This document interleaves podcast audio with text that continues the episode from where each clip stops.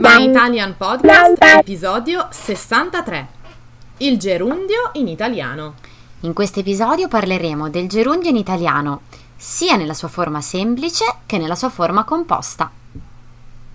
Ciao, benvenuti a My Italian Podcast. Io sono Sabrina. Io sono Cristina e siamo le vostre insegnanti di italiano. My Italian Podcast è lo strumento per ascoltare e imparare l'italiano in modo divertente, semplice e accessibile. Ti faremo conoscere le tradizioni e la cultura italiana attraverso autentiche conversazioni tra due madrelingua. Hey you! Welcome to my Italian podcast. Here you can listen to real Italian conversations by native speakers. If you don't speak Italian yet, don't worry.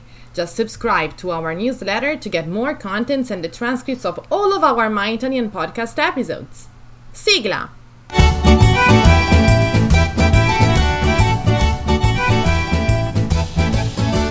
Buongiorno ragazzi, come state? Buongiorno a tutti, avete passato bene l'estate?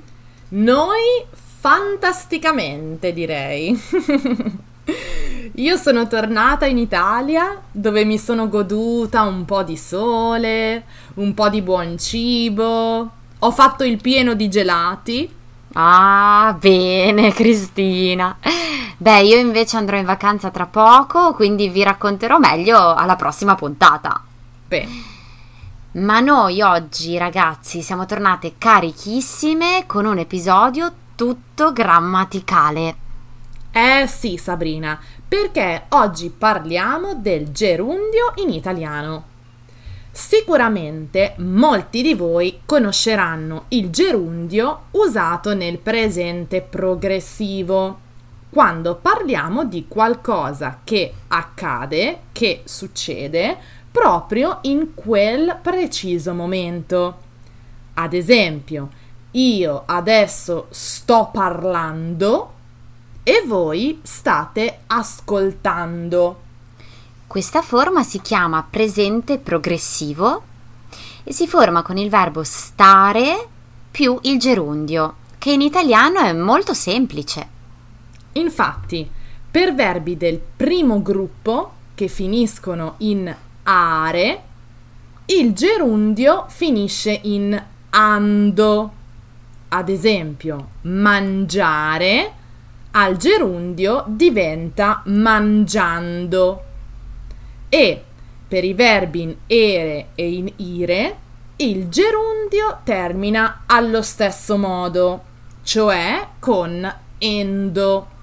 Per esempio, prendere al gerundio diventa prendendo, oppure dormire al gerundio diventa dormendo. Ora che abbiamo visto come si forma, vediamo come si usa.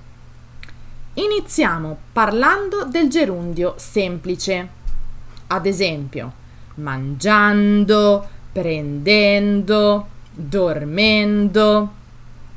Il gerundio semplice indica un momento contemporaneo a quello della frase principale, momento che può essere presente, passato o futuro.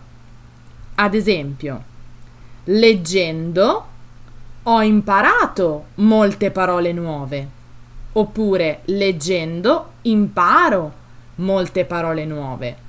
E ancora, leggendo imparerò molte parole nuove. Se invece voglio indicare un momento anteriore, cioè che avviene prima rispetto alla frase principale, devo usare il gerundio composto. Ad esempio, avendo letto molti libri, posso raccontartene uno.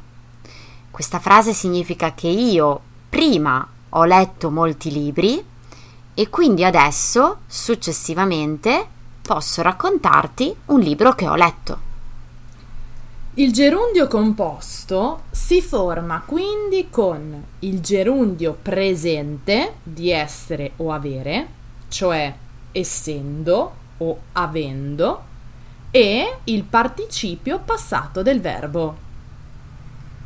Vediamo adesso tutti gli usi del gerundio. Parliamo di gerundio temporale quando ha il significato di mentre. Ad esempio, mentre uscivo ho incontrato Luca. In questo caso posso dire uscendo ho incontrato Luca. Abbiamo poi un significato modale che indica il come. Ad esempio, ho passato la sera a ballare oppure ho passato la sera come ballando. Un altro significato è quello causale, che indica una causa, appunto. Siccome Luca ha la febbre, non può venire alla festa. Oppure, avendo la febbre, Luca non può venire alla festa. Parliamo poi di un significato ipotetico. Se potessi viaggiare andrei in Australia, che possiamo dire anche con potendo viaggiare andrei in Australia. Ricordiamo anche il gerundio concessivo che si usa preceduto dalla parola pur.